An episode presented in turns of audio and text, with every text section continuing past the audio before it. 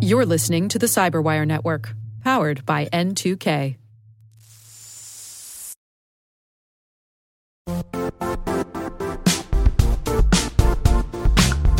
And now, a word from our sponsor, Zscaler, the leader in cloud security. Cyber attackers are using AI in creative ways to compromise users and breach organizations. In a security landscape where you must fight AI with AI, the best AI protection comes from having the best data. Zscaler has extended its zero trust architecture with powerful AI engines that are trained and tuned by 500 trillion daily signals. Learn more about Zscaler Zero Trust Plus AI to prevent ransomware and AI attacks. Experience your world secured. Visit zscaler.com slash zero trust AI.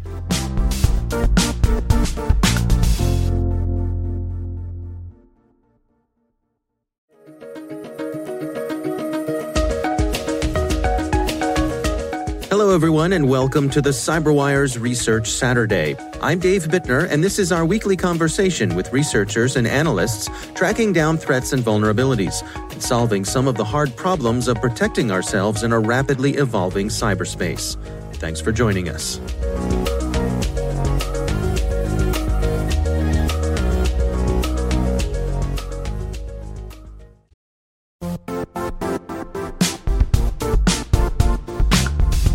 The IT world used to be simpler. You only had to secure and manage environments that you controlled. Then came new technologies and new ways to work. Now, employees, apps, and networks are everywhere. This means poor visibility, security gaps, and added risk. That's why Cloudflare created the first ever connectivity cloud. Visit cloudflare.com to protect your business everywhere you do business.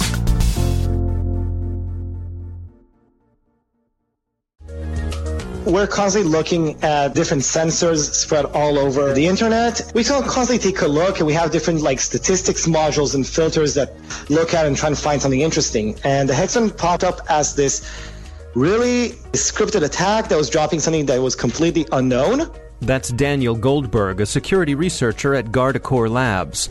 The research we're discussing today is called Beware the Hexmen, and it tracks multiple attack campaigns conducted by a Chinese threat actor. The Guardicore team identified three attack variants that they named Hex, Hanako, and Taylor that target SQL servers.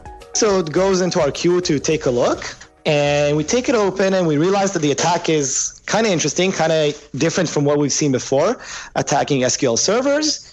Okay, so it's like, okay, let's start taking it. Let's start taking it apart, figuring out what's going on. And we're like, okay, one attack, one binary, second attack, second binary, and so forth. At some point, after like 30 different malware samples, we're like, okay, we got something serious on our hands. From that point on, then it starts like you start unraveling the thread of like trying to find different things, putting it together. And then we found like three different attack campaigns all connected through the same infrastructure.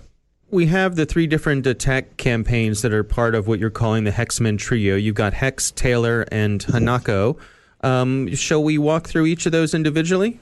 Just before Daniel starts to uh, walk through the three scenarios, uh, one more word about the uh, the way that we first discovered the Hexman. That's Ofri Ziv. He's the vice president of research and head of Guardicore Labs. We have a system based on the Guardicore technology. Basically, this network of sensors, of Guardicore sensors, is based on uh, the Guardicore deception technology, uh, which we just, uh, you know, exposed to the internet. This allows us to see uh, lots of uh, malicious internet activity together with a lot of knowns like uh, Conficker worms and uh, WannaCry attacks. Next to those guys, you have the new and maybe sometimes more interesting uh, campaigns. And Hexman is, is exactly this example, where this internet facing system allows us to detect uh, this new thing, a new type of malware, and after after the system tracks those attackers uh, and generate this malicious incident for us, then we take a deeper look into it and try to do the further investigation to do something like connect the three campaigns into a single uh, under a, a, a one roof. This is something uh, that need the, the extra expertise, and this is something that Daniel can elaborate on. All right, Daniel, why don't you take us through? We've got these uh, three components here. What did you discover? Yeah, so I'm actually going to go like reverse chronologically, and I'm going to start with talking about Taylor and Hanako, and then work back to Hex. Okay. This is not the order we discovered them. So Taylor is at some point the interesting widespread botnet campaign you could read about.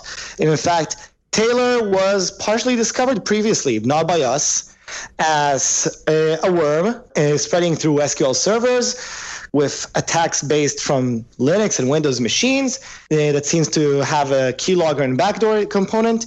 And the reason for the name Taylor is very simple, uh, as it downloads the backdoor by hiding the data inside an image of Taylor Swift. Hmm. This is simple and it works perfectly well because most centers see, okay, you're downloading a JPG, it's all fine. And only when you open it up, the image, you're like, okay, this is full of junk.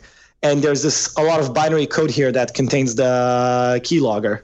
The other one is Hanako. Hanako is a pretty like big DDoS, I'm going to say, campaign that attacks different uh, machines. This is probably like if you had to think of the archetypical botnet, this would probably be it. It attacks Windows and Linux machines. It tries to brute force them, MySQL and, and, and uh, MSSQL servers. And the interesting part there is mostly that it's very similar and yet it's unique.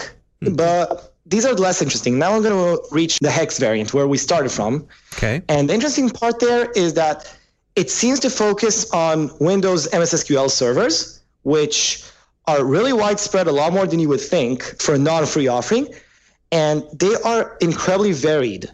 We've counted over 300 different uh, sub-variants in this attack, which means the, the attackers are pretty much going, okay, we're probably going to get caught somewhere, so we're going to make sure every attack looks slightly different. Hmm. So if you were if you were going to be like this analyst looking at the list of uh, indicators of compromises, IOCs, you're going to be like, okay, another small one, another small one. But if you look at the attack flow, which was what we were looking at, because we were starting as hopefully said from the deception service, then we're seeing okay, these are all identical. They're just dropping slightly different binaries. Well, take us through that attack flow. The attack flow is really long it's one of the longest brute force attacks I've seen. It tries out by starting to connect to an SQL server. And once it's in, what it does is make sure that it can hide from uh, auditing by uh, turning off every possible audit method. And then it's going to try to actually attack using a variety of different methods. So the thing is, there's usually like three well-known attack methods for SQL servers. The most famous one is just loading a plugin that lets you execute shell commands. Our attackers don't necessarily avoid one or the other. They just use each of them in a way that tries to go under the radar and uses each attack for the best it can. For example, they write files to disk not by outputting to shell commands long strings, but they use a sub database, Access database, classic ones that are also installed with the SQL server to write uh, files to disk. And this looks very legitimate. This is not a shell command piping data around the system that an, that some monitoring tool could see. It's more like, okay, SQL Server wrote a file to disk. Who the hell knows what SQL Server is doing? Hmm. Uh, same thing is to change uh, registry settings and security settings instead of uh, instead of again okay, let's uh, turn off everything in a noisy manner. We're going to use WMI, uh, Windows Management Instrumentation classes, and we're going to uh, configure them so everything is turned off. We're going to make sure that the security settings allow us to change everything. And we're going to do, again, everything through the SQL Server process. It's only the really last moment when everything is ready that they use shell commands to actually run their tools. At that point, from a standard security software perspective, all SQL Server is doing is, is executing a file that's already installed properly on disk, that is configured properly to be permissible to SQL Server to execute, and everything looks okay. And part of what it's doing, it's uh, disabling antivirus software, yes?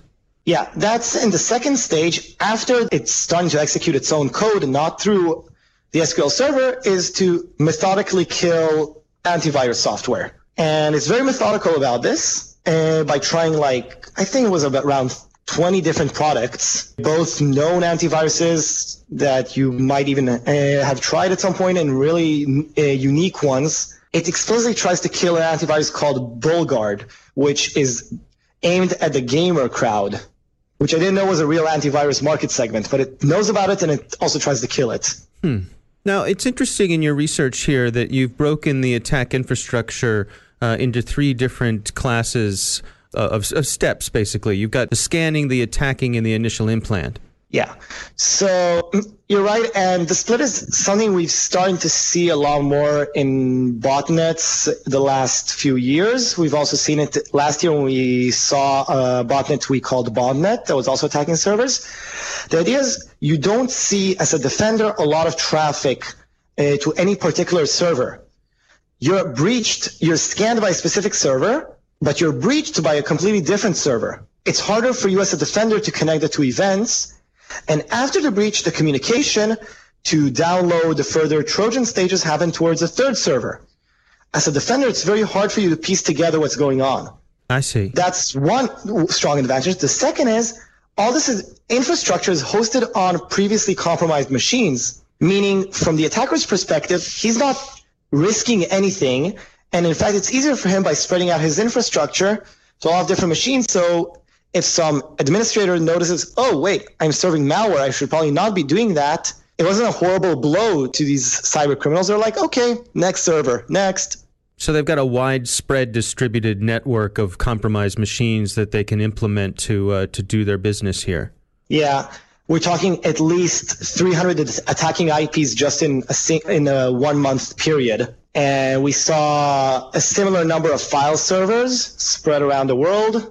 Yeah, I, I, think I think that this this infrastructure it makes lots of sense for an attacker because stopping him become much tougher. It, it is it is basically very hard for us as a security community to stop uh, this attack uh, at once. So what we can do basically is we can we can try to block it uh, in different places, but overall, the fact that it is using so many servers uh, across continents, across countries, makes the blocking uh, procedure very, very complicated. And another thing, uh, and this is maybe something that uh, you can look at uh, to distinguish between maybe criminals which might be more advanced because they are using this distributed infrastructure. Those guys are more advanced than maybe like a script kiddie or someone that just tried to run something from from one single host that he owns. Uh, I think that the second step that we didn't see here, and this is maybe what will distinguish those guys from the larger APTs and maybe nation uh, uh, cyber operations, is the fact that eventually those guys are attacking from compromised machines, but they are uploading all their capabilities on them. And I think that the, the next step, what maybe makes the larger APT uh, operations, is that they are attacking through compromised machines, but they will never uh, host their, uh, I don't know, uh, uh, exploits and their tools on them. Because if one of those machines will get hacked back, or if someone will try to look deeper into it, they wouldn't want uh, their tools to be captured by someone else. So, Ofri, in terms of uh, prevention and mitigation, uh, what are your recommendations there? So, I think that there are several different things that need to be taken care of. First of all, people should, as always, need to uh, make sure that they are using uh, strong credentials. Uh, if they can use two factor authentication, those are like the obvious things. But as we saw in the past, and we keep seeing it uh, over and over again, people have hard time to uh, be able to actually manage their credentials properly and even their servers that are exposed to the internet. So I think that in order to actually be able to prevent such uh, uh, incidents to happen in in in your network, what you need to do is you need to be able to actually be aware of all your internet facing services as, as a first thing many of those servers that we we saw got uh, that got compromised in this campaign are servers that uh, I would say people I'm not sure that people are actually aware of them. Some of them weren't patched for a long time. Uh, some of them were with, very very their credentials was I, I don't know they used default passwords or, or other and methodological methodological uh, uh, from the defensive side. Being on top of what you have, what is facing the internet, uh, is a very very important first stage. And then when you w- once you know this, it will be much easier for the IT manager or, or the security uh, uh, officer of, of such a network to make sure that those servers are patched all the time, that they are using the most advanced credentials and methods. I think those are like the two key things as we see it in such a campaign like the Hexman. And Daniel, in terms of attribution, uh, who do you think is responsible here? So attribution is always something scary to do because we don't have evident proof, but mm. in this case, it's really clear that we can tie this to Chinese and cyber criminals as the same thing. In this case, we're talking about dozens of examples of Chinese comments, Chinese emails, uh, using different code fragments, focusing on Chinese software. They have an example where they mimic a very popular Chinese music streaming program as one of their Trojans. We don't know the name of the developer, know where he lives, but we definitely know that his email address is a popular Chinese service. He writes comments to himself in Chinese. The compile paths are Chinese. Now, this is a smoking gun, but it really adds up really quickly. Mm-hmm. And the second uh, thing is, this is a very much criminal oriented enterprise. We're seeing both cryptocurrency mining, there's a DDoS component. It's not really about uh, let's stick around here for the next two years extracting information. It's more in the trend of, okay, we, we got in, let's get the maximum value we can out of this host. Uh, while they leave themselves the option of to exfiltrate data or ransom data and stuff, but they're really focused on let's get profit running out of this machine. Yeah, it was interesting to me in your research that uh, you described how they'll get in and use a machine for a certain amount of time, and then they'll get out and move on to another machine. Yeah, so this is very much depends on the variant, but they don't, for example, as part of their compromised infrastructure, they don't stick with the same attacking server or scanning server for more than a few days or max a week or two. We don't know their internal thought process, but it could be like, okay, we have something we go and want it before anybody gets suspicious. So, explain to me uh, to, to, sort of st- take a step back at a high level here. Um, what is why why are these three grouped together? Hex, Taylor, and Hanako. What's the common thread between them? They have multiple common threads in a way. Uh, one of the main things they share uh, attack techniques. Up until a very late stage, they run the exact same commands, which is not very likely for an independent attacker to do. Hmm. This isn't some exploit kit you down from the internet. This is something like they wrote, they debugged, they use, and we see them iterate over it. We also see a lot of shared infrastructure, which is pretty much the smoking gun. The same IP can be used to attack and deploy both a hex malware binary and a Taylor binary in the next attack, depending on the time of the, the time of the attack. They have the same scripts and they're sending money to the same cryptocurrency wallets for all intents and purposes, we can't tell the different attackers apart. Maybe there's some subgroup that's building this botnet and that botnet where we sometimes see that, but in this case, it's they're really working together. I see. Yeah, and the thing, and another thing that we can add maybe about those attackers is the fact that they are evolving. So, I mean, we we've been tracking them for several weeks, and maybe a bit longer, and we saw how those attacks are actually becoming uh, more and more sophisticated. They, those guys, they learn. They learn fast and they make their tools better. They add more mechanisms to uh, not being caught by different security products. They're good and they're getting even better. And I'm sure that once they will get over with those three variants, they will continue to do something else, something even more advanced. So I think that attackers, just as uh, the defenders, they are getting better and better very interesting uh, things are ahead of us. A lot of hype, for obvious reasons, go to the flashy and sophisticated attacks. But in this case, this is a botnet of the very minimum high thousands of machines, all of them servers, and it's alive and it's going to stick around because, as Ofri said, it's very it's going to be very hard to take down. And this is going to cause a lot of real damage. We're talking thousands of database servers, let's be honest here, which are probably containing customer data, patient data. We don't know what's going on behind there. And that's what's compromised. And we see this happening again and again, meaning we can't just focus on the big flashy stuff. We can't just focus on the latest meltdown or the latest zero day when this is the second botnet we found just this year that's taking tens of thousands of machines uh, for its own purposes. At some point, we need to focus back uh, on the basic stuff. And the second is, again, we're seeing again, again, patch yourself, handle yourself. And these guys are getting in by old vulnerabilities or brute forcing passwords. To use the really cliche statement, it's 2018. Really?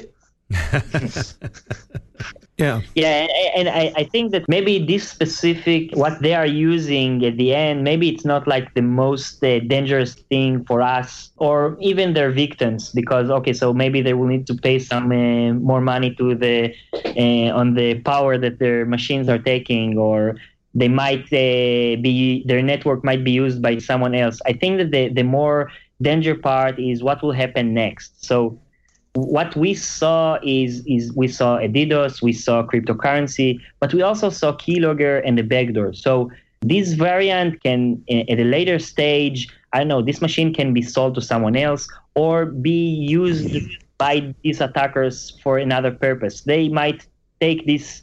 Uh, maybe this is a single server that someone forgot to patch or or didn't notice about him, and, and from this point uh, those attackers can move forward inside this network. As Daniel mentioned uh, before, we we keep seeing people making mistakes. You know, everyone makes mistakes, and, and, and it's it's natural that I don't know any network uh, that cannot be breached somehow in, from some using some attack vector. And I think that it is very important to also not only invest in the perimeter and the, on the servers that are actually exposed to the internet, it is also very important to, to think about what will happen next. So, what will happen once one of my internet facing servers will get hacked? Will my defense be able to, to detect other lateral movements uh, inside my network? Uh, what will the attacker be able to fetch from this point? And I think this is another very important lesson that we should take from this example. Our thanks to Daniel Goldberg and Ofri Ziv from Guardicore Labs for joining us. Their full report, Beware the Hexmen, is available on the Guardicore website.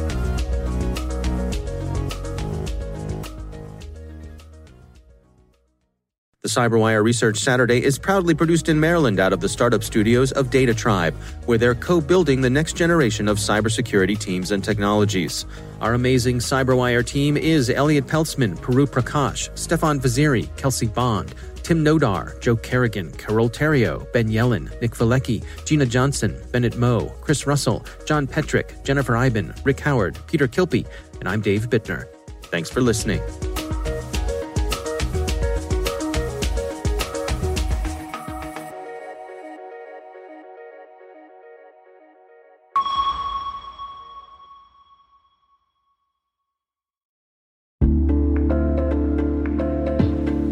Hey, listeners. We're always looking for ways to improve the N2K Cyberwire network and maintain the intelligence driven news experience that keeps you in the know on the latest developments in cybersecurity. We've launched our 2024 audience survey and would love for you to take a few minutes to share your feedback. And hey, there's even a chance to win a $100 Amazon gift card if you complete the survey. Visit cyberwire.com/survey. That's cyberwire.com slash survey and share your feedback now.